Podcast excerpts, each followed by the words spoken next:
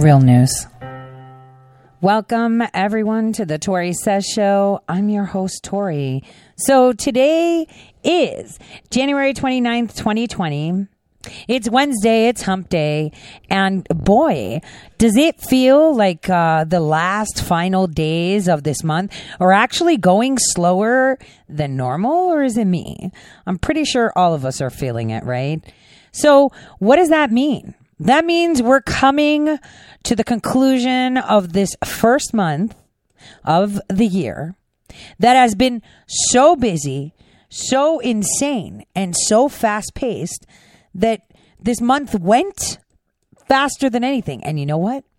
Next month is a short month, and it's going to be one of the longest ones of the year. See, we came out of the gate but now, as the race begins, we see the sprints. That's what's coming down now, guys. Those sprints are coming down now, and it's going to be pretty incredible to watch. Every weekday, Monday through Friday, 12 to 2 Eastern Time, I'm here delivering the news. One might say I'm biased because I'm biased to the truth. Uh, I'm biased to the facts. I believe that facts are more important than fiction. And so here we are today trying to figure out what's going to happen. What are they going to do? What else are they going to do to the president of the United What else are they going to say about the president of the United States? Like what else is there? Is there anything left that they haven't tried to use? Is there any other underhanded move that hasn't been used? No, not really, right, guys? They've tried everything. They were going to impeach him before he was even elected. And, you know, for those that are saying, no, no, no, he did impeachable offenses, then why was Yovanovitch talking about his impeachment in 2018 when impeachment wasn't even being discussed then? Uh, we still had Mueller supposedly going on. We still had, uh, what is it? The walls are closing in. We got him now. Doesn't seem like that is what is happening, is it? It seems like the walls are closing in on them. That is what is happening exactly what is happening. So, where do we go from here? Like, what do we see happening here? We see them fighting literally for their lives. That is what we see. The swamp creatures fighting for their lives. That is exactly what we are seeing, what we are hearing, what they are doing. They have no leg to stand on. They've tried everything they could and still failed to bring down the president of the United States of America. Basically, they have failed to change the vote. That's their ultimate, you know, I would say goal is to change the vote. Because remember, they've been stealing our votes forever. Here's something I want to play a clip from Alan Dershowitz. Take a listen to what he has to say here. Is the charge of obstruction of Congress and abuse of power are not within the constitutional terms high crimes and misdemeanors. The framers rejected terms just like that. They rejected maladministration as a potential term. And maladministration is so virtually the same as abuse of power. All right, good. I was just going to ask you, uh, say that uh, according to what I'm reading, you're the only constitutional scholar who goes with that line. There is not one other who agrees with you. Not let one. Me, let me be very clear about that. In 1867, the okay, dean wait, of the wait, Columbia wait, Law School. Alan. Yeah, no. You know, in 1492 You know, Let me- Columbus let me sailed Caesar explain. blue. But listen, I The need I need const- us to move on. So you're no, no, saying no, now no, that no, you no, need no, a crime. You're, you're not going to get me to move on until I make this point. Okay, well, When here's the here's the thing, close Alan. You're not going to get any time because you got four people trying to ask So they wanted him to you shut up. and so I I'm gotta- asking I you have to move I- faster. I have to make this point. At the right, shortly after the Constitution was enacted, Okay. the dean of the Columbia Law School said that the Yeah. weight of authority was in favor of it being a crime. Now the academics will say it isn't. Why? Because Donald Trump is being impeached. If Hillary Clinton were being impeached, they'd all Wow, the connection's really Be bad. on today. That's my just side. baloney. That's just so baloney. okay, are you done? Okay, so you're saying you need a you need a crime or criminal-like behavior criminal-like to impeach behavior. a. That's right. Hey, That's not me. That's what the framers said Okay, of the Constitution. uh, so now we're I'm moving you on or I'm cutting you Sure. off. One or the other is going to. Yeah, we should listen to them. They know best, right? That was baloney. What the framers said is baloney. Uh, Whoopi Goldberg and the rest of them on the View know best. That's um, that's basically the facts, right, guys? That's basically the facts. This is where we've come down to, where we go to Whoopi Goldberg for um, advice, constitutional advice. Why aren't the other people?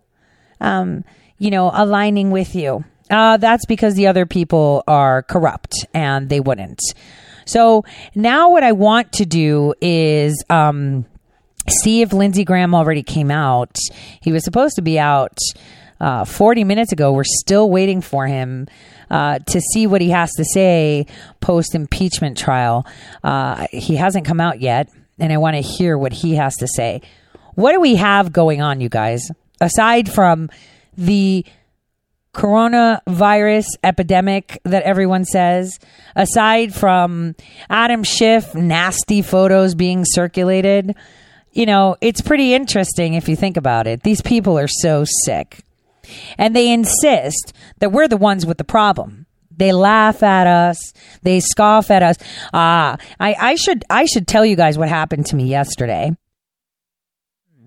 So I went to the gym. Um, well, I was going to go to the gym, so I wore my sweatpants, and I have this shirt from the inauguration that says Trump 45, right? And um, it's dark blue, silver writing on on the front says Trump 45 inauguration. And as I was standing at the Starbucks to get a tea with my daughter, some girl that was very meek looking um but she was you know she was taller than me. I mean everybody everyone aside from children some children are taller than me. And she walks up to me. She's like about your shirt. And i was just like oh you like it? She's like no. Trump is saying that he's making america great again as if america was great at first. And i said i'm sorry. Excuse me? I said america was great. It was great when they created it. It was great when they put together the Constitution. Then it went pear shaped because all these clowns wanted to get in. They snuck in into the group, into the clan, into the brotherhood, and they took over. They are the establishment. From way back then, they wanted to destroy it. She says no. Mm-mm. He's against the LGBTQ community. I'm part of the LGBTQ. I looked at her and I was like, okay, she's meek, whatever. Maybe she's not working with the opposite sex, you know, uh, personally because of preference or maybe because of the way she carried herself. She looked very meek. Um, she was confused, you know, in regards to uh, how she came across. For, you know, she'd be dominant yet passive, you know. So my daughter gets her tea and she's like, What are you guys talking about? And I said, Nothing. Let's go, honey. I was like, It was great talking. You know, he says, you know, we don't have the, he's going to, you know, flip. He's going to take away Roe versus Wade. And I said, Excuse me? And she goes, Wait. Uh, my youngest goes, I'm sorry. Are you talking about murdering babies? They're not babies. It's my body. I love my abortion. Phoebe was like, You love murdering children? And so I sat there and I thought this this woman really really girl woman whatever stopped to educate me on life. And she started talking. I, I was like, listen, I, I got to get going. I'd love to sit here and chat, but, you know, nothing is going to change the fact that an abortion is murder. She said, no, it's not because it hasn't come out yet. And even if it comes out, I still have the right because it's my body. And I said, well, it's not your body. And it was the first time that I was taken to the side, you would say. Um, and it was an engaging, say, conversation. She wanted to, to talk to me about it. And as I was leaving, and I said, It was great seeing you. Maybe I'll see you around. Not really want to. Um, she said, It's really good because so many people are have turned to Trump. Like, I've lost so many friends that hated Trump and now they like him. And he's a horrible man, you know. And I was like, Whoa. Liberals are now scouting people to change their mind because people are starting to get common sense. And I said, have a great evening. And, and I walked off and I thought, wow, we're not just winning, we're slaying. If liberals are now trying to convince people to come back to the we hate Trump camp, totally winning. Totally winning. I was thinking, wow, how did that even happen? When did that happen and we didn't see it? Insane, right, guys? Totally insane. Um, I wanted to say uh, Trump actually signed. Uh, th- speaking of liberals and you know mental faculties lacking, um, the U.S. Mexican, uh, the USMCA was signed today. He didn't invite the Democrats to go, which was pretty incredible that he didn't invite any of them to go. And I the found United that, States I found that insane. Take a listen. Trade Representative.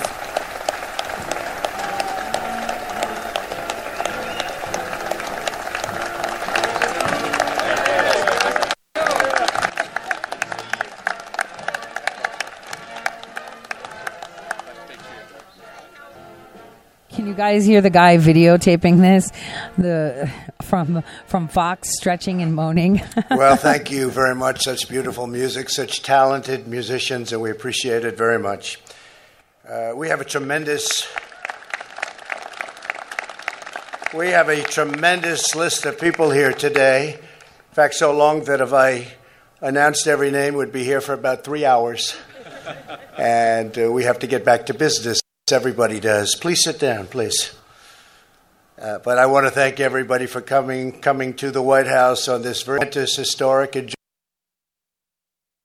occasion. It's uh, been a long time. Everybody said this was a deal that could not be done. Too complicated, too big, couldn't be done. We got it done. And today we're finally ending the NAFTA nightmare and signing into law the brand new U.S. Mexico Canada agreement. Very special. Very, very special. The USMCA is the largest, fairest, most balanced, and modern trade agreement ever achieved. There's never been anything like it. Other countries are now looking at it, but there can't be a border like that because, believe it or not, that is by far the biggest border anywhere in the world in terms of economy, in terms of people. There's nothing even close. This is a colossal victory for our farmers, ranchers, energy workers, factory workers, and American workers in all 50 states, and you could almost say beyond, because it's all beyond. This is all over the world, even though it's at one it's- it's- beautiful border. wrong. You put us up just in Where, by the way, a very ma- major, powerful wall Yes. is right now being built. Okay, I don't know if I should say that at this particular meeting. I know last night it got a very big hand. Today they're a little bit New like, York, can you hear are we supposed to clap now? Remotes, can you hear me? The USMCA is estimated to add another 1.2% to our GDP and create countless new American jobs. It will make our blue collar boom, which is beyond anybody's expectation, even bigger, stronger, and more extraordinary, delivering massive gains for the loyal citizens of our nation. For the first time in American history, we have replaced a disastrous trade deal that rewarded outsourcing with a truly fair and reciprocal trade deal that will keep jobs, wealth, and growth right here in America.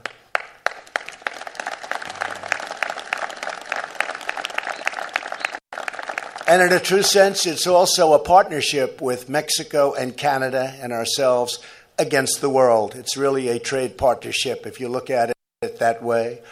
And it's a day of great celebration in all three countries. I want to thank our amazing Vice President, Mike Pence, who helped us so much with the deal.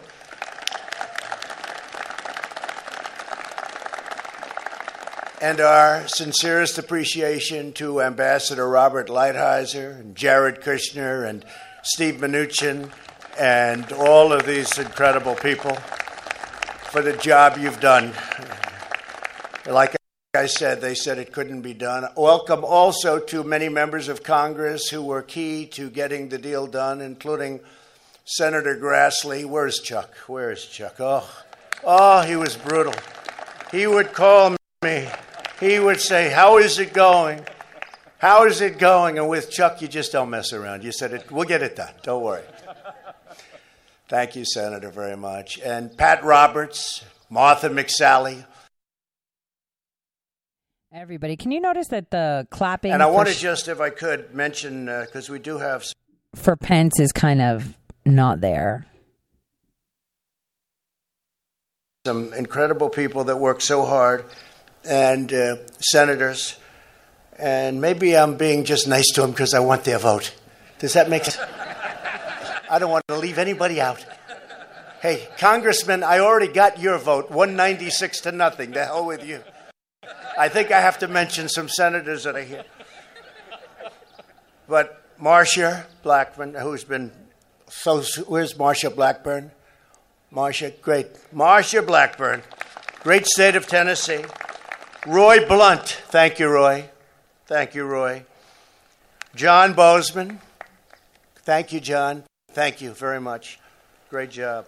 Mike Braun, he's become a big fixture on television and doing a great job. Shelley Moore Capito, thank you. West Virginia, great place. Senator Bill Cassidy, Senator, thank you very much. John Cornyn, thank you, John.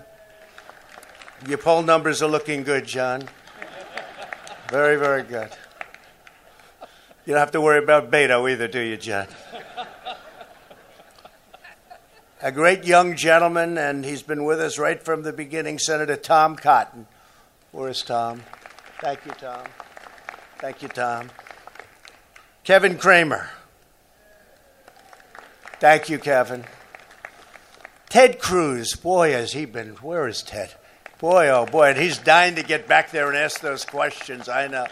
He's sitting there, let me out of here, President. I want to ask those questions. He's got some beauties, I'll bet. Thank you, Ted, for everything. You've been incredible. Steve Daines, my friend from the beginning. Thank you, Steve. Joni Ernst. Joni Ernst. That was the team, the tag team with Chuck Grassley and Joni Ernst. It was impossible. I just say, just tell them I'm not in, please. Senator Deb Fischer, terrific person. Terrific person. Lindsey Graham, where's Lindsey? He may be having a news conference right now. He's working on something. He said, I'm going over to a news conference. I said, You know what? I'd rather have you at the news conference. Don't worry, we'll take care of it. A young, brilliant guy who's done incredibly well and respected by everybody, Senator Josh Hawley. Josh, tremendous. I think he's another one. He doesn't want to come over here right now. Where's John Hoven? John, you have been so great. Thank you, John. John Hoven. Senator James Lankford. He is a terrific person. We're just together on a very special day, right, James? Kelly Loeffler. Kelly, congratulations, Kelly. Really great. They already like you a lot. That's what the word is. Thank you, Kelly. Martha McSally. Good, Martha. Great. Jerry Moran. Jerry, thank you, Jerry. Did a great job on a lot of, in a lot of different ways. And another one is James Risch. James, fantastic job you do. And Mike Rounds, where's Mike? Mike, thank you. He's always there, Mike. He's fantastic. Tim Scott, Mr. Opportunity Zone, and I think he's over there fighting. He's saying, just read the transcripts. That's what he's saying. He's great. Thom Tillis, who's doing pretty well, is what I'm understanding. Thom Tillis. Where's Tom? Yup. And Roger Wicker. By the way, is there anybody? Thank you, Roger. Roger, is there anybody I didn't introduce? I would like to apologize immediately. Where's Rick? Where's Rick? He's been one of the greats. Oh, I figured he was over there. Rick, what are you? Why are you not over there, Rick? Rick Scott has been so incredible. Great governor of Florida, a great, great governor. Now he's a great senator. Guys, something's really going on Thank with my feed much. today. The rest of you I don't have have no idea. Now I'm just going to skip forward here. Where we go? Point nine billion dollar There we go. Right here. for American dairy. Canada's opening up. It will grow annual exports to our neighbors by an estimated $315 million. Poultry exports to Canada are expected to rise by at least 50%, and egg export could increase by 500%. Where is the Canadian folks? Where are they? You guys did a good job on us before this deal, I'll tell you. That's Canada was very tough, but they're good. They're our friends, so we appreciate it. Very importantly, Canada will finally give fair treatment to American grown wheat. The USMCA is also a massive win for American manufacturers and auto workers. Under NAFTA, companies were given huge incentives to produce cars in foreign countries and ship them to America tax free. No tax, no nothing. We lost our jobs, we closed our factories, and other countries built our cars. But we've changed that, and we're now setting records. The USMCA closes these terrible loopholes and includes strong provisions to ensure that new cars are fashioned by American hands. That's a fancy word of saying built and manufactured with a American labor. We have some of the great labor leaders here right now. I think James Hoffa. Where's James Hoffa? James? Thank you very much, James. It's great. Thank you, James, very much. It's great. Fiat Chrysler is already investing $4.5 billion in creating 6,500 new jobs in Michigan and opening up the first new Detroit plant in more than 30 years. And we have a lot of them happening. Ford is putting in $1.5 billion in creating 3,000 new jobs, while GM is investing $2.2 billion in creating 2,200 new jobs in Michigan to build vehicles of the future. And I believe we have the chairman and president and the bosses of those two companies. Please, Mary, where's Mary? Mary Barra, thank you very much. And Ford, thank you very much. We appreciate it. What a great job. Please stand. Come on. For that kind of money, anything over 2 billion you're allowed to stand. So I have no idea what's going on with the feed. The bottom line is this um, trade deal is incredible. There's a lot of people that say that this opens up for the UN and the New World Order, but that's not true. Because even though on face it's such, there are stipulations where we do not allow sovereignty to other nations. Uh, the USMCA is something that now signed, I will comment on. Because beforehand, I didn't want to comment on it, only not to reveal the little mm, convoluted uh, secret drops in it. Uh, so after this break, I want us to get into the whole impeachment sham and what we should be expecting in the next couple of days. Because it kind of seems like they got the votes for witnesses, but it also seems like they don't. I don't know. We'll see.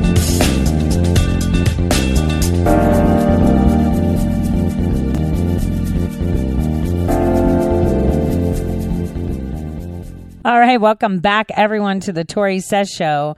I'm your host, Tori. I'm really hoping that I've worked the kinks out here in regards to uh, the inability to maintain a solid connection as if they're doing it on purpose. Now, I want to tell you guys of uh, what the timeline is telling me now, okay? What the timeline states and how it seems to be coming through. Now, it seems that we have a now 59% chance of no witnesses. So that's lowered. Um, and uh, from this morning, and uh, the increase on definitely having witnesses, and that timeline is constantly changing. Um, with also this looming death, which is un. I, I mean, I don't know where that's going. Where is this looming death? Who's dying? I mean, if I'd have to bet on something, I would say it's um, Bernie Sanders. Uh, that's like if I had to put my money on it, his eye, that was it. That's how it goes. So I think it's uh, pretty incredible considering that um, we have this impeachment. Gosh, I have to be so careful what I'm saying. This impeachment trial, we have to be very careful. But here's what I want to let me just make it simpler because I'm overcomplicating this for a second. President Trump is a guy that hates to wear egg on his face. I'm like that too. Now, on Tuesday, he's supposed to go to to you know deliver the State of the Union in front of all of Congress. The same Congress that impeached him with bogus articles of impeachment, with no crimes, and they're dirty, nasty people. Dirty and nasty people. Now, what's bizarre is is that um, they've invited him to deliver this um, State of the Union, but this State of the Union cannot be delivered with this impeachment hanging over President Trump's head. It cannot be delivered with this hanging over his head. So the question is what will happen? Will the president go with egg on his face as a chump to Congress and deliver the State of the Union while they smirk that they've impeached him? Or will this be tossed out and he'll go in there with his head high saying, hmm, not going to happen? Which one is it?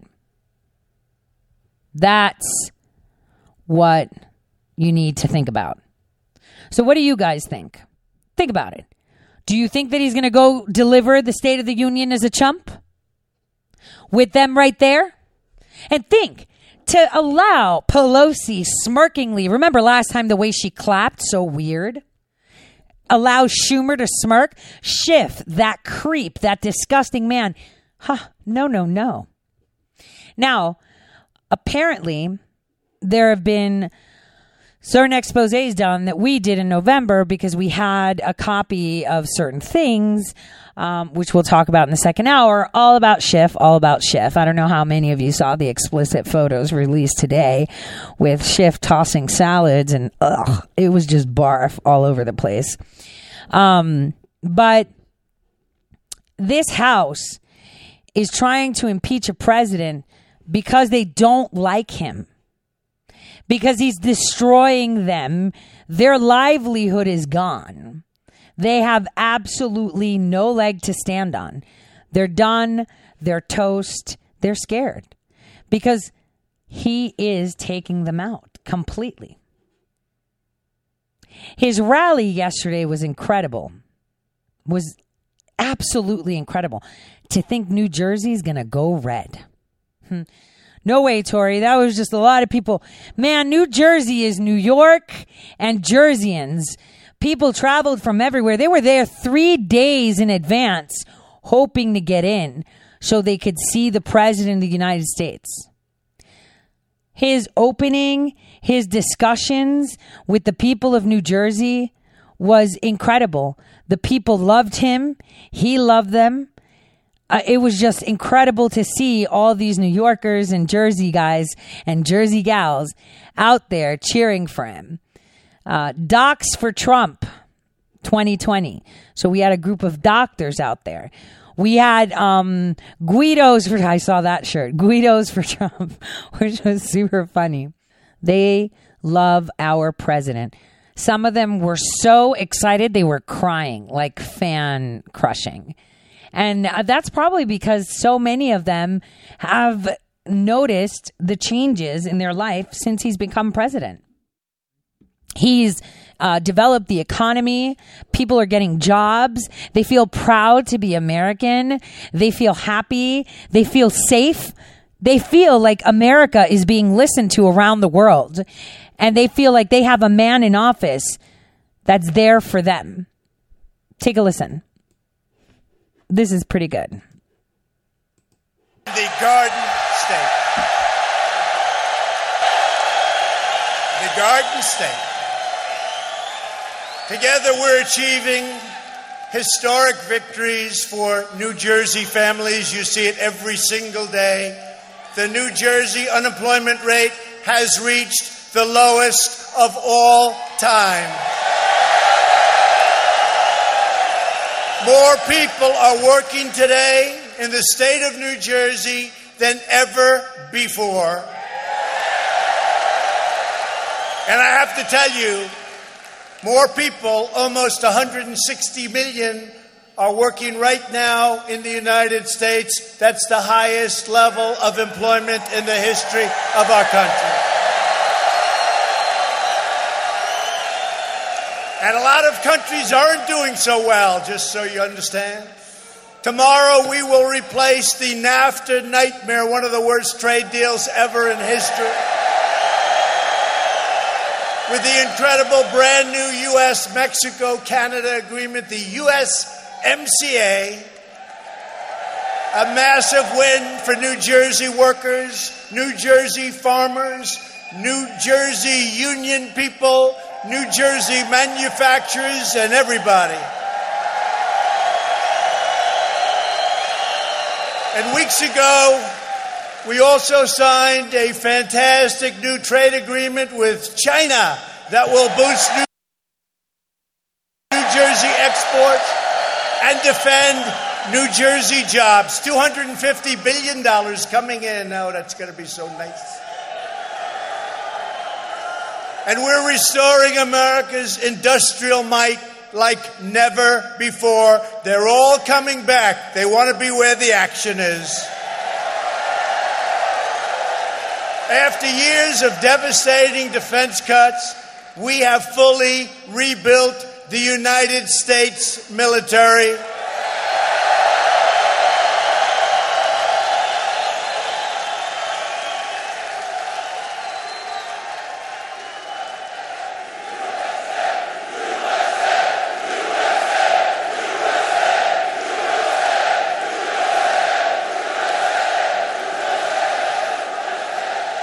Thanks to the incredible courage of our warriors, the greatest warriors in the world, the ISIS caliphate has been totally destroyed, and its savage founder and leader, al Baghdadi, is dead.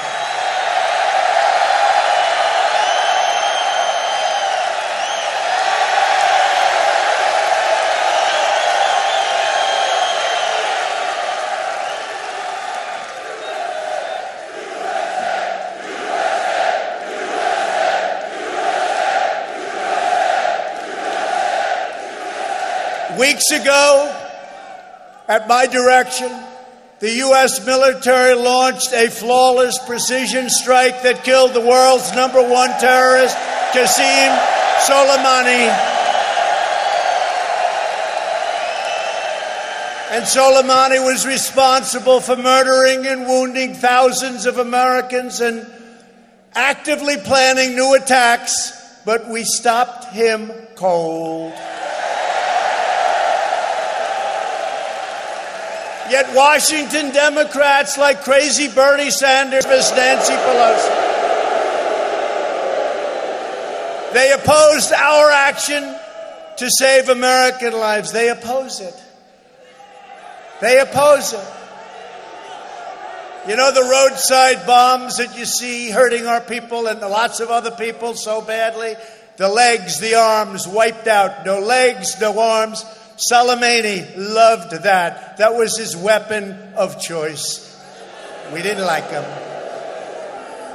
He's not around anymore. while we are creating jobs and killing terrorists, the congressional Democrats are obsessed with demented hoaxes, crazy witch hunts, and deranged partisan crusades. It's all they know how to do. The do nothing Democrats. They have spent the last three years, and probably even before I came down on that beautiful escalator with our beautiful future First Lady. Trying to overthrow the last election, and we will make sure that they face another crushing defeat in the next election. We are going to have a victory that's even greater than 2016. This November, we are going to win back the House. We are going to hold the Senate, and we are going to keep the White House.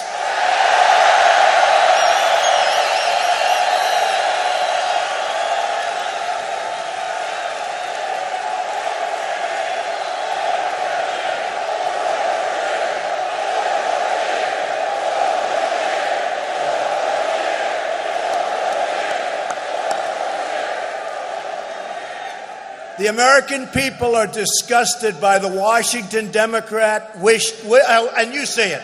You see it.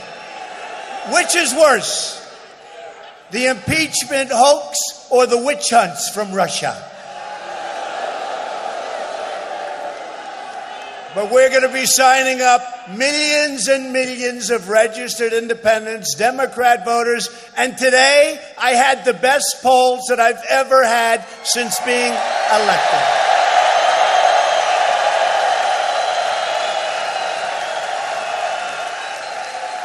The best we've ever had. Remember, I used to go over polls, but I only used to talk about them when I was doing well. Otherwise, we had our best polls. Americans of all political beliefs are sick and tired of the radical, rage filled left socialists. I never saw anything. What's going on in this country? What's going on in this country? The Democrat, really, the Democrat Party is the Socialist Party and maybe worse. Voters are making a mass exodus from that party, and we are welcoming them to the Republican Party with wide open arms.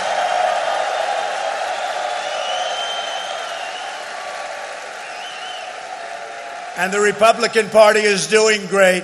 We are privileged to be joined tonight by a courageous leader who left the Democrat Party because he has had enough of their extremism, enough of their socialism, and enough of their vile hoaxes and scams. He's had enough. I'll tell you, he really is. He's a brave guy. He just said, I'm not doing it. I'm not doing it. It's a hoax. It's a scam. I'm not doing it. And we called him, you know, you're a rock kind of guy. Let's go. And it didn't take much because he believes like we do. We are truly honored to be here with the newest Republican member of the House of Representatives, your great Congressman, Jeff Van Drew.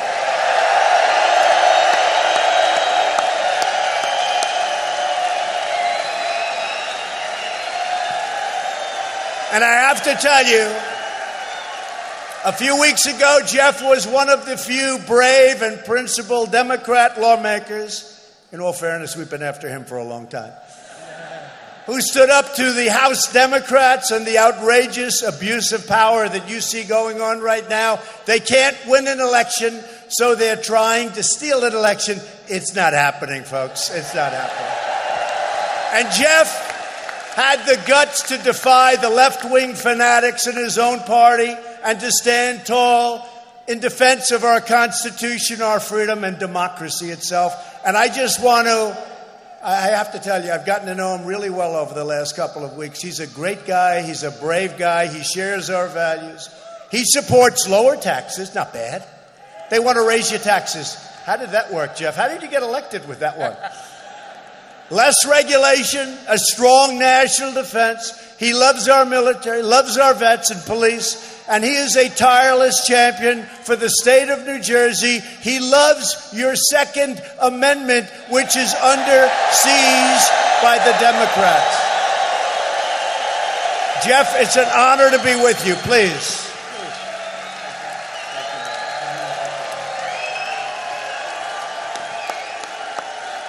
Now,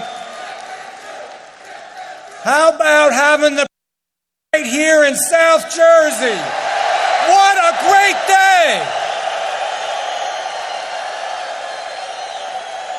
Now, I heard that the folks in this room can make more noise and more applause than anywhere in the world. So, we're going to do one more time for this man right here.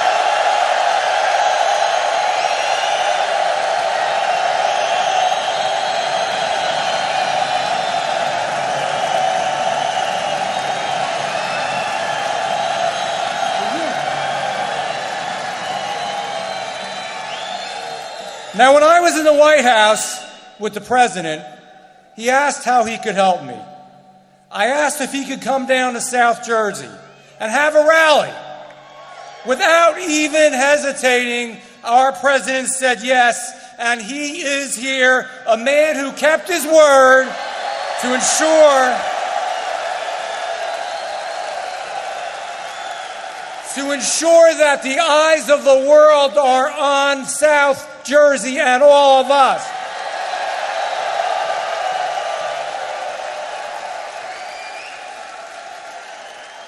The USA is a great nation, the greatest nation that civilization has ever known. Do we want to keep it that way? It's a nation, a nation and a people of great exceptionalism. Do we want to keep it that way?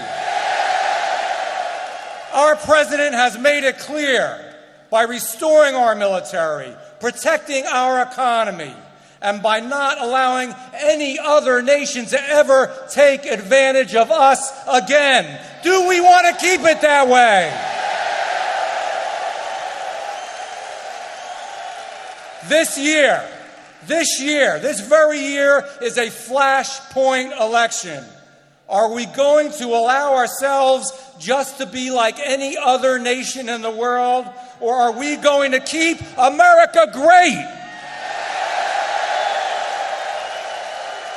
I say to all of you, may God bless South Jersey, may God bless our president, and may God bless the United States of America.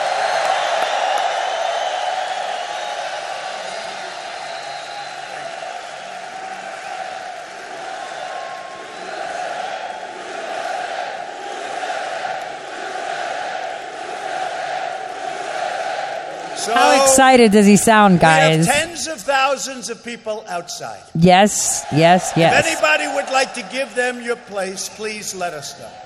But we have thousands and thousands, tens of thousands. And Jeff gave me a number. He said 175,000 people signed up.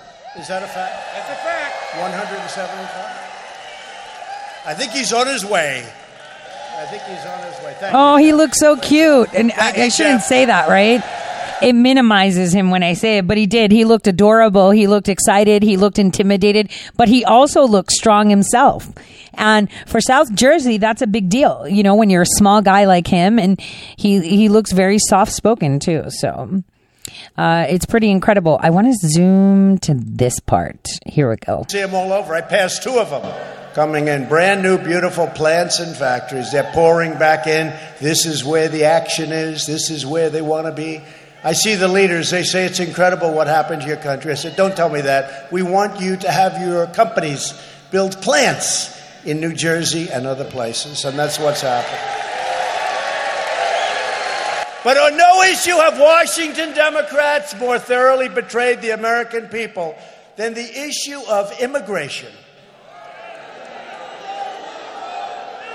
Left wing, radical politicians support deadly sanctuary cities. And remember, a sanctuary city is a jurisdiction that refuses to hand over criminal aliens that are in local law enforcement custody. Instead, they order them to be released into your community. What the hell is going on? What is going on? And once set loose, these criminal aliens are free to continue their crime spree against innocent Americans. Right here in New Jersey, your state's Democrat leaders have instituted sanctuary policies that result in dangerous predators being set free into your community. For example, Cumberland County, we all know Cumberland County very well, right? Good luck with this one. They released an illegal alien criminal with multiple charges for sexual assault of a child. He is now at large, free to search for another innocent victim. They didn't want to give him to ICE, and I want to thank ICE because the abuse they take and the incredible job they do. They do. So so that's what I wanted to point out. ICE gets abused all the time by Democrats, by people. You know, they do a lot more than just round up illegal migrants.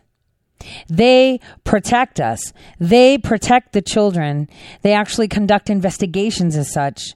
ICE is the one that put the nail in the coffin for over 5,000 people at the Pentagon that was stymied the minute Barack Hussein Obama came into office. See, Bush was a puppet.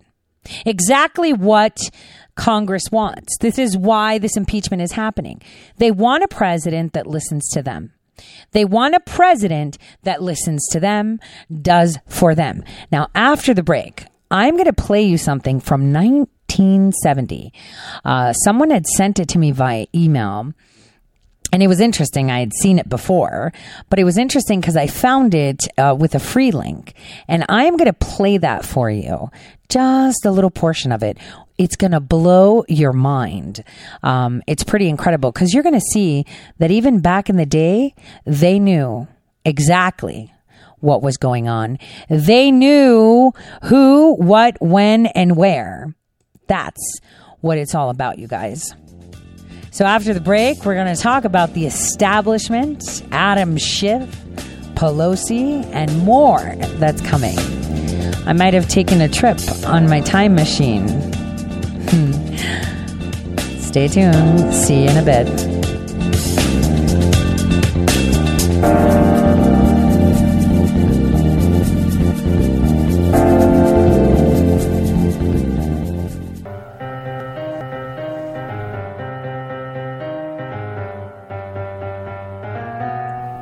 Real news. Welcome, everyone, to the Tori Says Show. Welcome back. This is the second hour. Uh, today, the connection has been a bit weird with me. That's fine. It's not like I was going to be talking about Schiff a lot, but because it's a really shiffy situation, right? If you think about it. But during the break, I found the clip I wanted to play for you. And so I wanted to uh, tell you about this movie.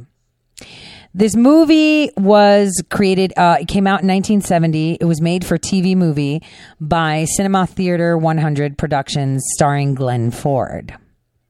It's called The Brotherhood of the Bell. It's actually very, very interesting.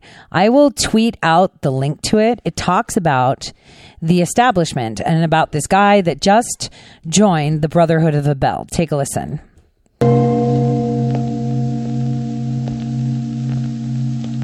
Andy,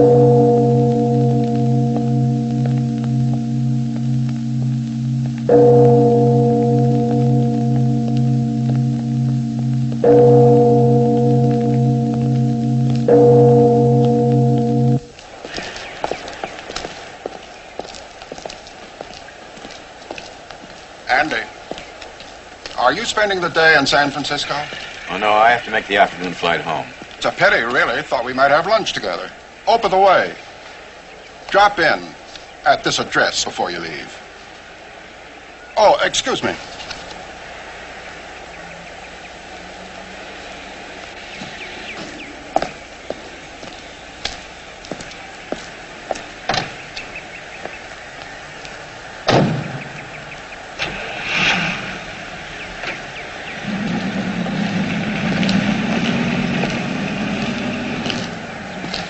Gonna take some getting used to.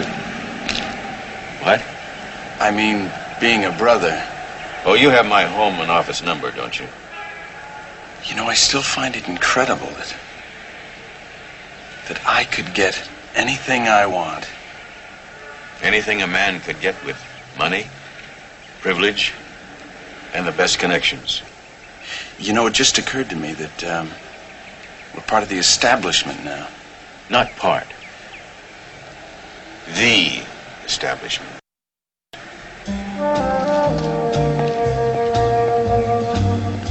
That's right. They're the establishment. The establishment that penetrated the first administration, the Washington administration, penetrated it and sat silently as they gathered more allies. Brotherhood of the Bell, Brotherhood of Moloch, whatever it is the establishment. And it's not just here in the United States. This is the small group. The larger one is the one that we are fighting, and we don't give the president enough credit. Imagine how hard that is. How hard is it to fight hundreds of years old establishment. Hundreds, okay? Centuries old establishment that is trying to take over. And you're going to say, Tori, take over what? they want to enslave every man, a woman, and child just for them. They want to remove your want to strive for better. They want to remove competition, so there's nothing to really compete for. They want you to depend on them so then they can put it to work. Put what to work? You to work. And what kind of work? You're going to be doing the work for them. You will be doing everything for them. But the thing is, humans, no matter how dumb they are in the sense of being gullible, when I say dumb, because we are good natured there are things that they just can't stomach, things that they just can't, you know, accept. And these things are the disregard for life, the disregard for innocence, and to be treated like beings of a lesser God. Now, we have to remember that publications and reports have gone out this week and last week claiming that emails of Ghislaine Maxwell were hacked. That emails of the Chief Justice of the Supreme Court have been hacked. Now, do you think they were hacked? Do you think they were hacked? Or do you think we have them and reported, hey, they were hacked. Because it's not like you're going to say, we have them. Haha. We're going to say they were hacked by who? I don't know. Maybe Russian bots. Who are these Russian bots?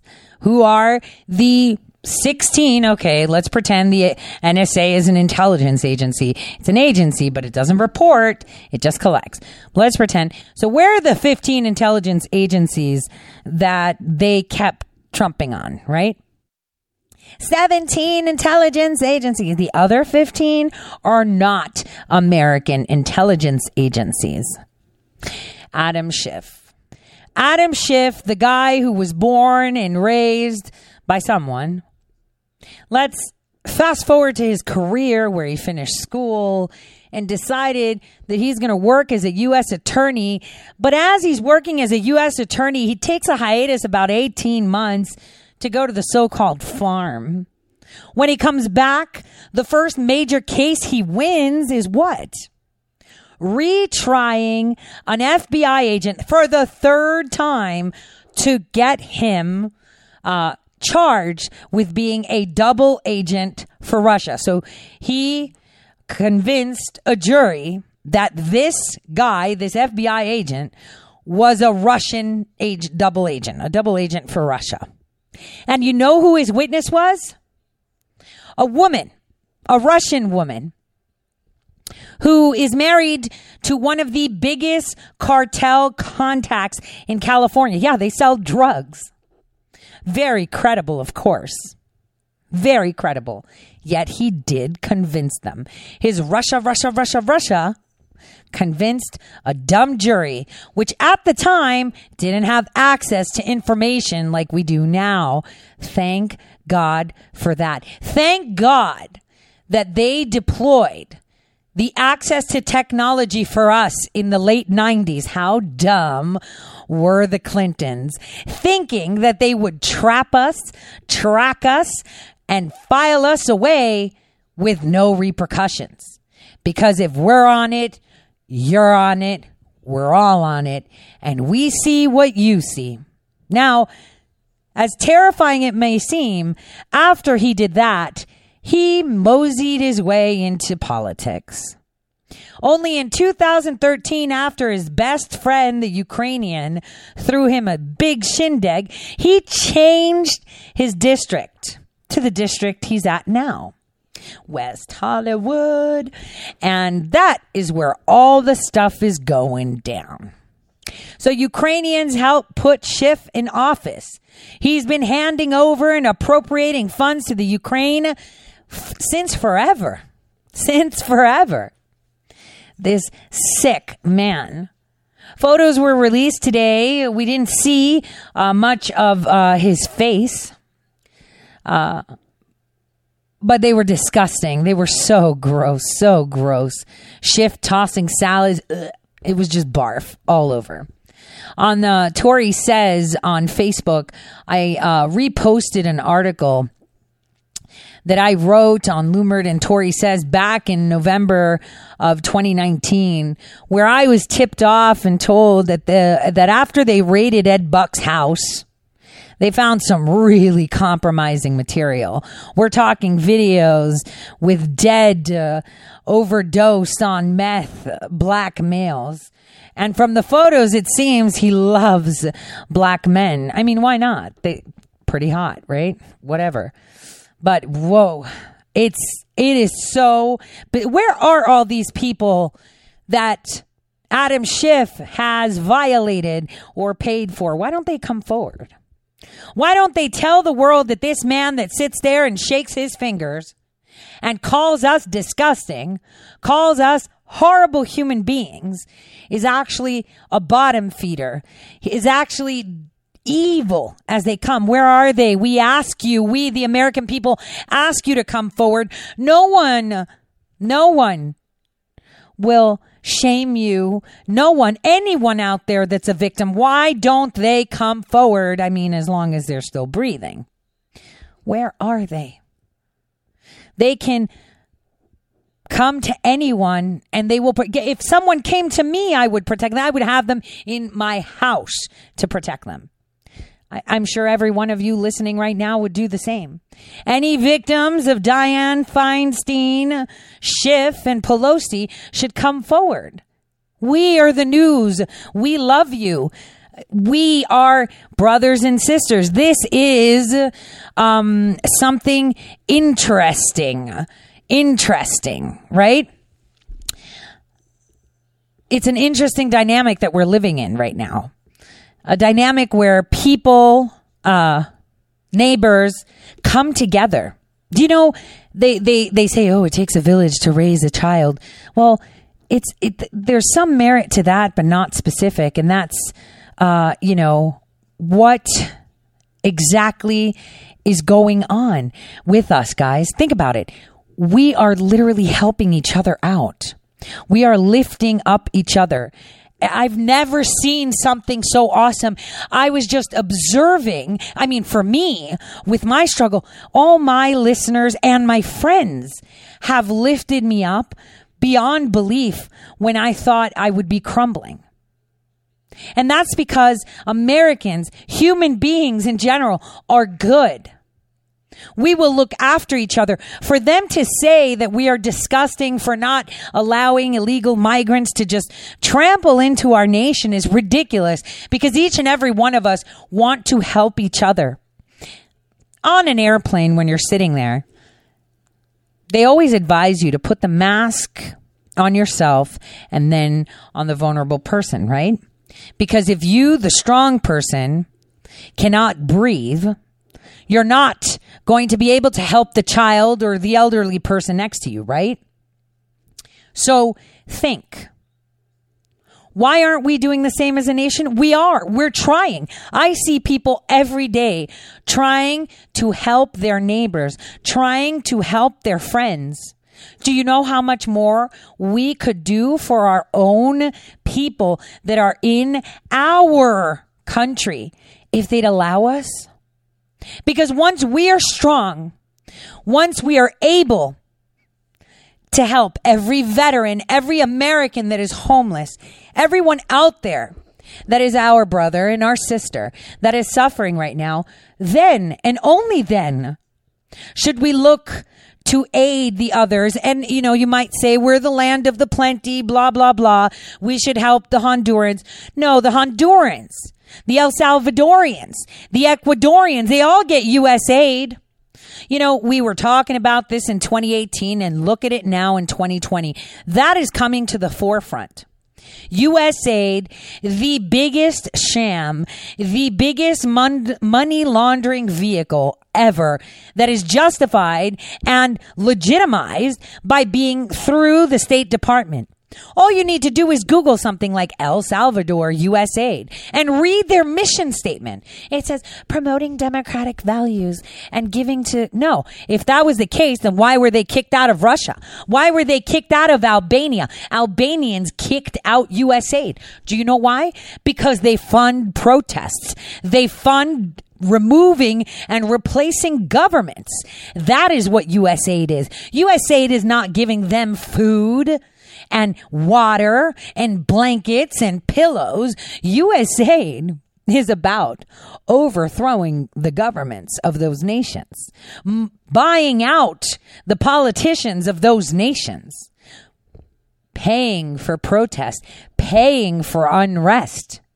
In 2012, Putin kicked them all out. Kicked them out to the curb. He said, don't come back again. And he clearly said it. And I wrote that article whew, two years ago. No, they are not here to help. They are not here to provide free money. When, uh, th- think about it. When does a country decide, I'm going to just give you 50, 100 million dollars because it's you and you need help? No, there's something in exchange. What's in exchange here? The exchange here is we pick your politicians. We pick your presidents. We pick your secretary of state. We pick your financial secretary. We pick your DOJ individuals. We pick, we pick, we pick. That is exactly what USA does. And speaking of USA, this aid package that the Democrats keep screaming about. Do you know when we were supposed to release that money to Ukraine, which I don't know why we're giving it to them in the first place sounds really dumb since we've given them $4.5 billion that's been laundered through there. But think about it. Regardless, we gave it to them, whatever it may be right? We decided, you know what? Forget the homeless veterans on the street. Nah. What? You mean we have people that are dying that can't afford hospital bills in the United States of America? Forget them. We're going to give it to the Ukraine because Ukrainians need it more than Americans right now. So we're going to give them $440 million, even though that's half a trillion dollars and we're in debt of $21 trillion. We're just going to hand it over to them. So let's just get over the fact that that was already signed and done for and put forward. Well, it was supposed to be delivered at the end of September. They received it at the beginning of September. Yet the Democrats are saying that it was being withheld. It could only be withheld if it was October 1st, and they didn't get it. But they got it weeks before they were supposed to get it. So tell me again how aid was being withheld. It wasn't. This is all fantasies and lies, or this is like uh, what what is it called? Minority Report. So pr- they knew what the president was thinking, so they foresaw because they're all psychic that he was not going to give it to them by September 30th, and so for that reason they need to impeach him because he was going to do it even though he didn't do it. This is the insanity we are dealing with. Listen to their words. They're telling you that he withheld it because they wanted him to announce about Biden, blah, blah, blah, blah, blah. But turns out he was investigating the Ukraine um, from 2018 because he was talking about it in 2018 and they released a video in 2018 and Biden wasn't running until 2019. So tell me again how any of this makes sense. And this is why they want witnesses because none of it makes sense. It makes absolutely zero sense. And anyone really following the news and everything they tell you, you would see that there is nothing that stands that whatever they're telling you doesn't stand period. There's nothing that stands. So that's pretty pretty bizarre right? And we have the mainstream media laughing at us telling us how wrong we are how dumb we are. They make fun of us. It's horrific. Think about it you guys we're allowing these people, they're being funded by our tax dollars. I'm pretty sure CNN, NBC, CBS, ABC, all of these clowns, Fox, everybody, they all get some tax relief, tax deductions, right? So why are we giving them these tax deductions? Where is the FCC? Where are these people? Why aren't we doing something on that end. Let's start pulling the cash. Let's start removing their ability to get tax relief. I mean, they shouldn't be funded with my dollar. I don't want to have CNN getting any dollar. And you're going to be like, well, Tori, we don't give it to them directly. Doesn't matter. If you're saving 50,000 a month because of some tax schedule uh, or because you offer some service, I want to look at that. I want that removed. I don't want them to have it. Make them pay for it. That's how you fix it. Hurt them in the pocket. Because right now, we have the Democrats scrambling because their pockets are in pain. They are hurting like nobody's business. They are going insane, literally. And that is how you fix things. You hurt their pockets. You hurt their pockets. That is how we get things done by hurting their pockets. I mean, listen to Schumer today. Listen to him trashing the Trump impeachment defense. Listen to this. Wait, let's get this going first. Hold on. There we the go. end, Mr. Sekulow kept making the argument that the case against the president lacked eyewitnesses, knowing full well that his client, the president, was blocking the very eyewitnesses he said the trial lacked. Knowing full well, he knew full well that one of the eyewitnesses, John Bolton, wrote that the president told him he wanted to continue the delay in military assistance to Ukraine until it announced the political investigations that he was seeking. Precisely the conduct charged in the first article of impeachment.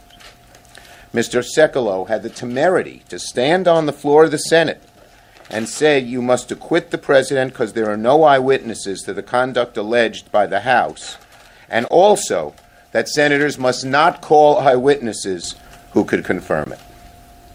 Of course, Ambassador Sondland was an eyewitness. Mr. Mulvaney admitted the president held up the aid at a press conference.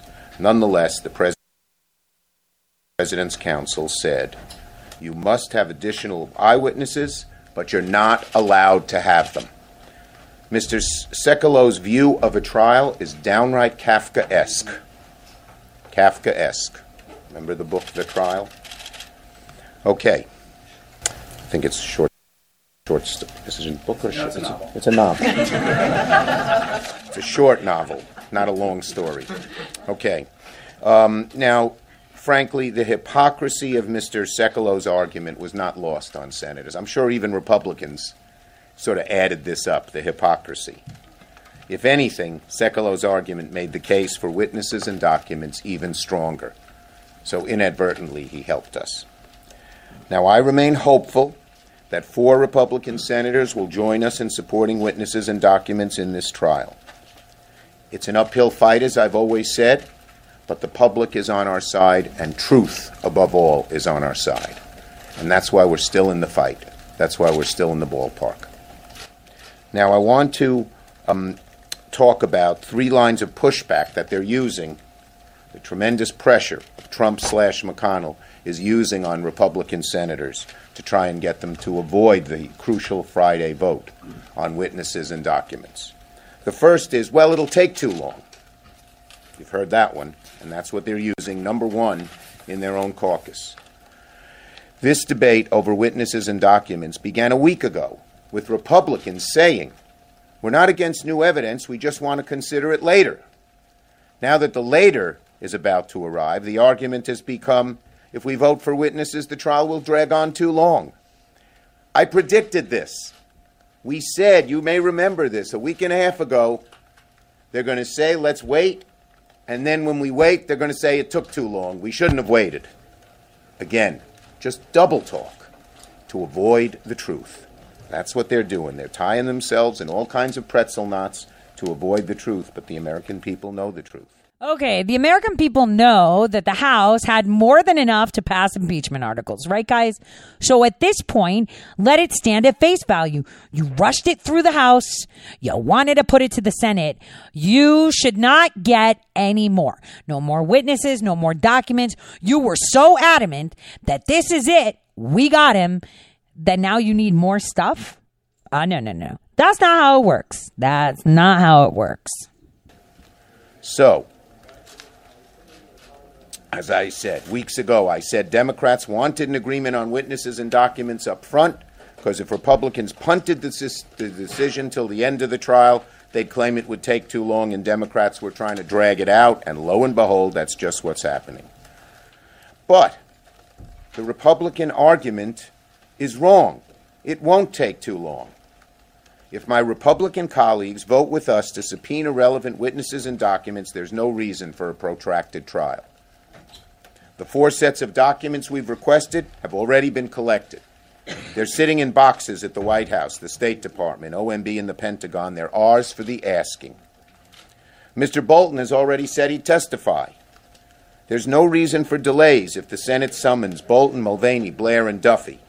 In the Clinton trial, the three witnesses were deposed each were each deposed in one day. If the U.S. Senate issues a bipartisan subpoena, signed by the Chief Justice, any lawyer would advise their client to comply. If someone like Mr. Mulvaney still refused, we'd make a motion asking the Chief Justice to order Mulvaney to comply. We could settle any and all potential claims of executive privilege right on the Senate floor. So, we are not talking about a lengthy delay here. We're not going to be dilatory in any way.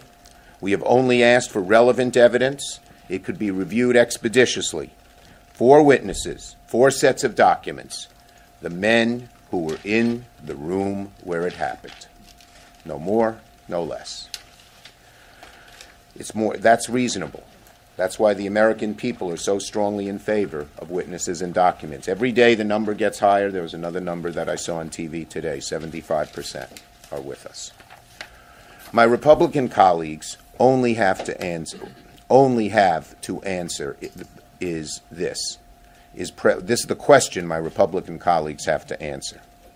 Is President Trump so insistent on immediate acquittal that the Senate trial cannot take one second longer to have a fair trial?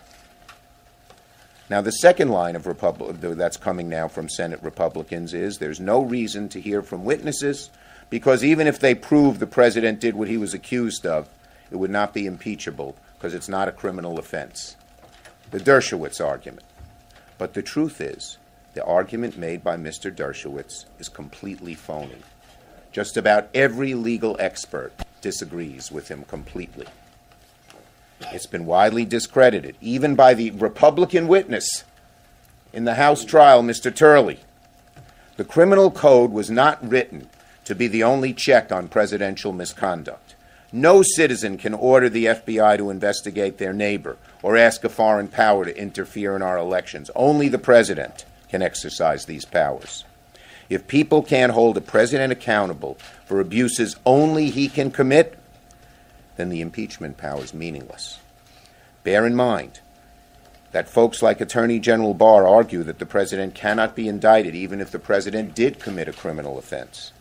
By this line of thinking, if the president can't be indicted for criminal conduct, can't be impeached for non criminal conduct, that would surely put the president above the law. And we'd cease being a democracy. The founding fathers were aware that there were terrible things that a president could do that don't violate the criminal law and wanted to give the Congress a power to stop it. There are so many examples you could think of then and so many examples now. That's the clear facts, that's the clear evidence. Mr. Dershowitz is an outlier, a total outlier. I mean, outlier. Okay. Finally, the third argument we hear from Republicans against witnesses and documents goes like this The president will be acquitted no matter what. We know the result. Nothing could change our minds. Why even bother with a fair trial? Talk about being political. Talk about being cynical. I understand the pressure my Republican colleagues are under to wrap this up as fast as possible because President Trump demands it. But we, the Senate, Democrats and Republicans, have an obligation to seek the truth. A fair trial matters, whatever the outcome. Senator Murray. Oh, Senator, do you have to go somewhere? Yeah. Go ahead. Thank you. uh, thanks, Senator Murray. Uh, I, I've I have a front row seat, so to speak. I'm right uh, on the floor by the House managers. I've sat in my seat, unlike other members, for this whole period of time. I've listened intently. I've used the skills that I had when I was uh, an attorney, uh, the 28 years that I've been in Congress and asking questions at hearings. Uh, and I've listened carefully to the president's team. And the one thing I haven't heard from them is a defense of the facts, of the facts. What I haven't heard is why the president greenlighted aid to Ukraine 45 times between January of 2017 and June of 2019 to the tune of 1.5 billion dollars. And as the ranking member on the Senate Foreign Relations Committee, there have to be certifications by the Department of State in conjunction with the Department of Defense that says that Ukraine is meeting its responsibilities and goals as it relates to dealing with its fight against corruption. 45 times $1.5 billion between January of 2017 and June of 2019, that money flowed. Those certifications were made. Now, the same period of time that the president's team would have you believe that the president suddenly had an interest in corruption, the issues which they raised, Burisma and the Bidens, preceded the $1.5 billion. Preceded it. So at the end of the day, it's hard to look at the facts. Facts are pretty stubborn. It's hard to look at the facts and reconcile it with the president's defense. Or what I haven't heard is that his own national security officials thought that what he was doing was just fine. No. Or that he wasn't soliciting foreign interference in our elections for his own benefits. So when we start the questioning period today, I want to hear facts, not spin. I've been in enough trials to understand that a little bit of what you do is you have a flash over here, so you're not looking what the other hand is doing over here. And that's largely what I heard the president's defense team do create flashes over here so you weren't thinking about the essence, the core of the House manager's case, which is rather compelling. Uh, I want to hear that any evidence that the president. Wait, what's compelling? The fact that he was investigating the Bidens way before anything? The fact that, uh, you know, uh, it has nothing to do with the Bidens. The fact that he didn't withhold any aid because they got it way before they were supposed to get it. Wait, th- those federal tax dollars are ours. And if U.S. aid is a legitimate instrument and that money was going to a legitimate cause, then I'm sorry then you, my friend, have a problem. You are the one that have a problem, not us. You do. Because at the end of the day, we're winning. And uh, the sleight of hand, look over here, not over there, is what they're doing. They're saying, yeah, yeah, yeah, he's totally going against Joe Biden because that's a super opponent. But he was investigating from way before Joe threw his hat in the race. Yeah, yeah, he totally withheld aid, but he didn't. It was delivered before it was to be released. Yeah, but we knew he was going to withhold it because the money was flowing, trickling, trickling, and then he stopped it. Yeah, he stopped it because he wanted to make sure it's going to the right place. But the release of the full aid wasn't supposed to happen until later. So I'm sorry, but we don't seem to understand what the problem is here. Is the problem what? That um, you wanted it to happen now? I'm I'm confused. What is the actual issue here? That you wanted it to happen right now?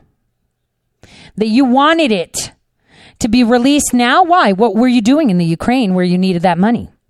What was so busy because it it seemed that when instead of the aid going in little packets little packets little packets it was going all in one go suddenly we arrested people.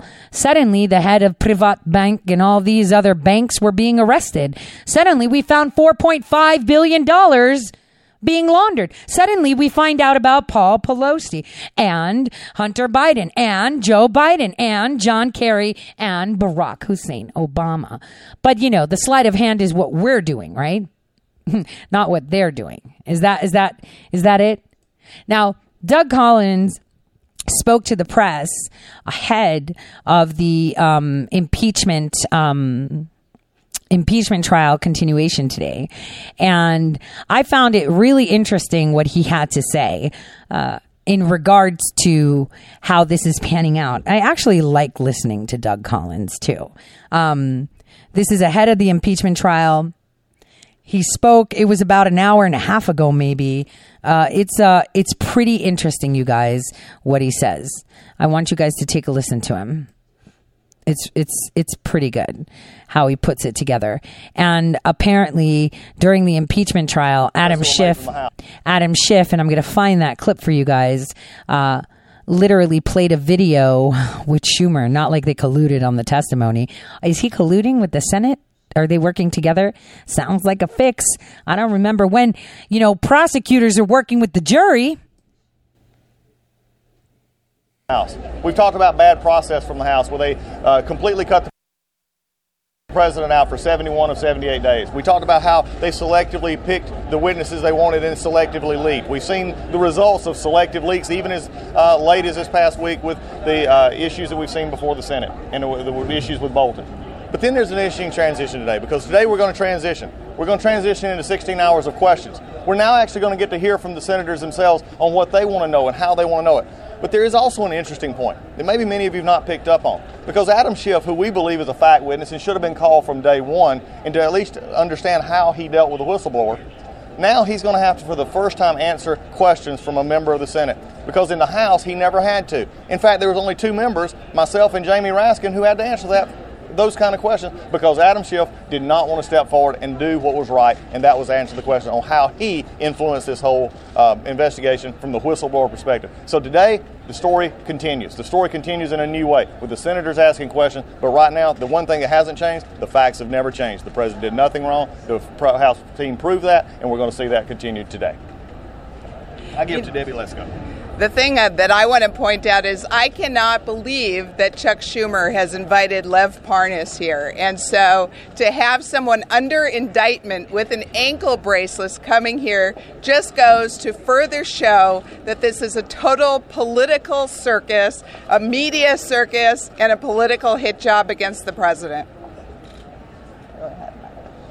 just point out that what the American people care about are the real things in real life, the things that are happening right now. They're ready for the Congress to move on and get back to work. We're glad that this trial is finally coming to an end. If you look at what's happening just uh, in Washington today, the president just signed the USMCA and a, a big ceremony that will literally help every American in every district across the country. Last night he had a rally in New Jersey. He had over 158,000 tickets requested for President Trump's rally. We're told that there were a lot of Democrats involved in that rally as well. They want to show appreciation for this administration and what they've been able to accomplish for the country. We have to put this behind us. The, the defense was put on its case and rested.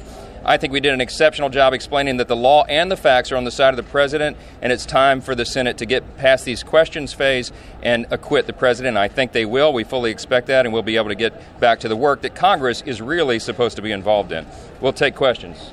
Congressman Collins, Congressman Collins, um, We're not going to talk about the the Senate rest. We're not going to. With, with all due respect, we'll be glad to talk about impeachment. You can run uh, Congressman Collins, uh, Collins down at another time. All right. You say that 75% of We'll, we'll, we'll be we'll be glad to answer any impeachment related question. On Yeah. impeachment, John Bolton Yeah. obviously is central to the conversation right now. Sure. Do the president's tweets about John Bolton help or hurt him?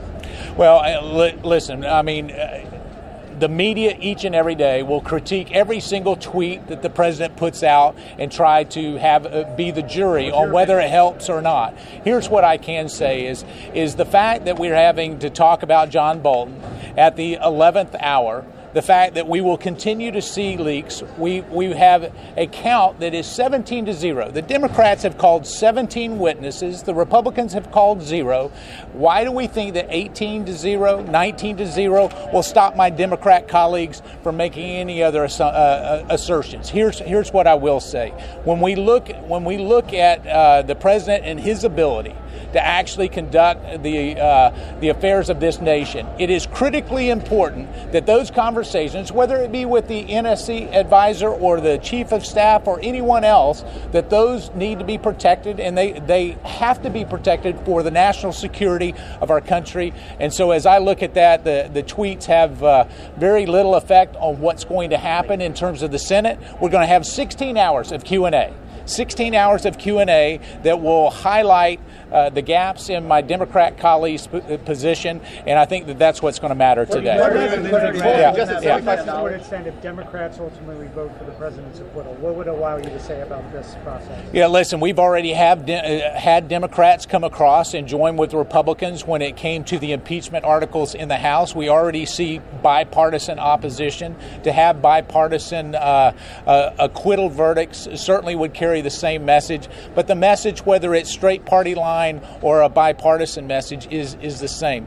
This president, when you look at the facts, we know that he did not commit any offense, and certainly the the burden of proof on my Democrat colleagues uh, has not been met. I mean, the, the burden of proof to suggest that there is some impeachable offense has just not been met. Would, it, would a bipartisan acquittal make it harder for Democrats to say there was a cover up in the process? Well, there's not a cover up. They're going to say it's a cover up. Hey, listen, you, you know, Chuck Schumer, uh, newsflash, Chuck Schumer is going to come down and say that there's a cover up, even if John Bolton were to be called. And, and we've seen this over and over again. We've seen this playbook. And they, they run off of right tackle every single time, and they get tackled.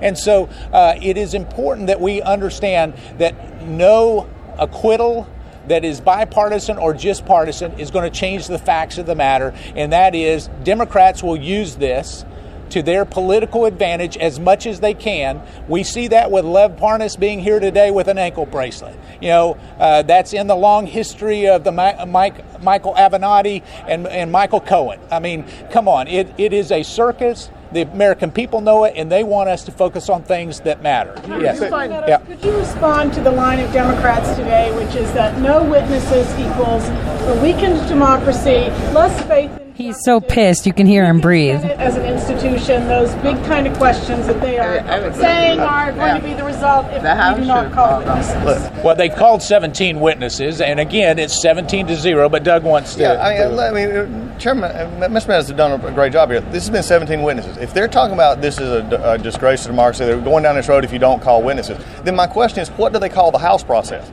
Do they call it a great day for America? No, they don't. It's a sad day for America because they did everything in their possibility to destroy not only the rules of the House to get to the end result, they also took and, and took away any due process, any fairness to the process. And to say that actually works now, for the Senate or for the Democrats to actually say this is a fair process or they want a fair process is just pure hypocrisy. The other thing about it is, we knew this as the question earlier was, what are they going to say about it being a, a process that was not proper? Well, they said that in their opening statements. Chairman Nadler said, if we don't get what we want, then you're all corrupt and we're just going from there. That's what we knew this from day one, so it's not new. Yeah, the, the, the House, the House could have called John Bolton They decided not to subpoena him. It was their job to do it, and now it is the height of hypocrisy that they are claiming that they should be called over in the Senate when they didn't do their own job. So, so go ahead. Yeah, I want to know what do you say to the 75% of Americans who say they want witnesses, including by a recent poll, 48% Republicans? Yeah, so did you look at the crosstabs? Because we looked at the crosstabs. Most of those are people who want Hunter Biden to come and testify. So when you look look at this, what what the American people want and what Republicans want is a fair a fair shake, and what they believe that they didn't get in the House was a fair shake.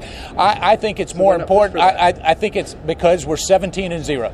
Do you think 18 and 0 will change? Ask Chuck Schumer. Will 18 and 0 change? Will he come out and all of a sudden say the president is, is not guilty? We know the answer to that. They've made up their mind. It is time that we go ahead and make up our mind on whether we're going to be about the people's business going forward or we're going to continue this like we have for the last three years. This is the Adam Schiff political playbook playing out on the Senate floor, and it's time that we draw it to a close. For clarity, the Republicans have said that all the information presented is hearsay. Do you believe that John Bolton, whether he should be allowed to say it, has firsthand knowledge of the president's dealings with Ukraine? Uh, I, I would, uh, based on his position, what I, I believe that John Bolton would have was was certainly uh, the ability to talk to the president. I don't know whether he did, but certainly would be in a position to do that. But what I do know, hold on, no, no, here's let, let, me, let me finish. Here's what I do know: John Bolton, after this alleged conversation, met with President Zelensky. He didn't bring up the aid. The aid was not brought up. There was no condition to the aid. That was on August 27th of this year. And so either the conversation didn't happen or it didn't matter because it was not brought up. The facts do not change. When you have Bolton meeting with President Zelensky, nothing happened. When you have the vice president meeting with President Zelensky, nothing happened. When you had Ron Johnson and Chris Murphy meeting with President Zelensky, nothing happened. Those facts don't change, and so that's why it doesn't matter. Well, and I, I want to know why you didn't ask this question of the House the House managers. They did not subpoena him about getting John Bolton. Why why wasn't the media there then? Nobody questioned why didn't you subpoena John Bolton? Why didn't you ask for other witnesses? And so this Yeah, is a he- little disingenuous, So- if you ask me. So, so in doing that, if they were real serious about it, you did ask the question, but you didn't ask the question why didn't they do a subpoena for John Bolton like they did with everyone else? We know the answer to that is they were afraid of the answer from the judicial branch. So not only do they not trust the executive branch, they don't trust the judicial branch. All right, Do you trust John Bolton? Do you think he's an honest man? yeah, listen, it's not up to me uh, to characterize whether I trust him or not. What I do trust are the facts, and the facts of the matter have not changed. Thank you guys very much. Thanks. Thank you. So the facts don't change, but they want the facts changed. And this is why they had brought on a video. And this is why we have Schiff colluding with the Senate to make a case for witnesses. And you have to think. Are they going to get these witnesses? Because he called out every single one of them that he knew will be trying to will say, "Well, I really want to talk to Hunter Biden." There's no point. Hunter Biden will not speak. Hunter Biden won't say a word he doesn't have to. He could clearly say, "I'm sorry. I am advised by my attorney to not speak.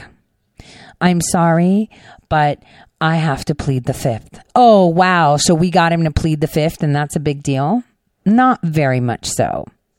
Listen to this. This is live today, just a few minutes ago. Listen. So that the record is accurate, did House impeachment investigators ask Mr. Bolton to testify?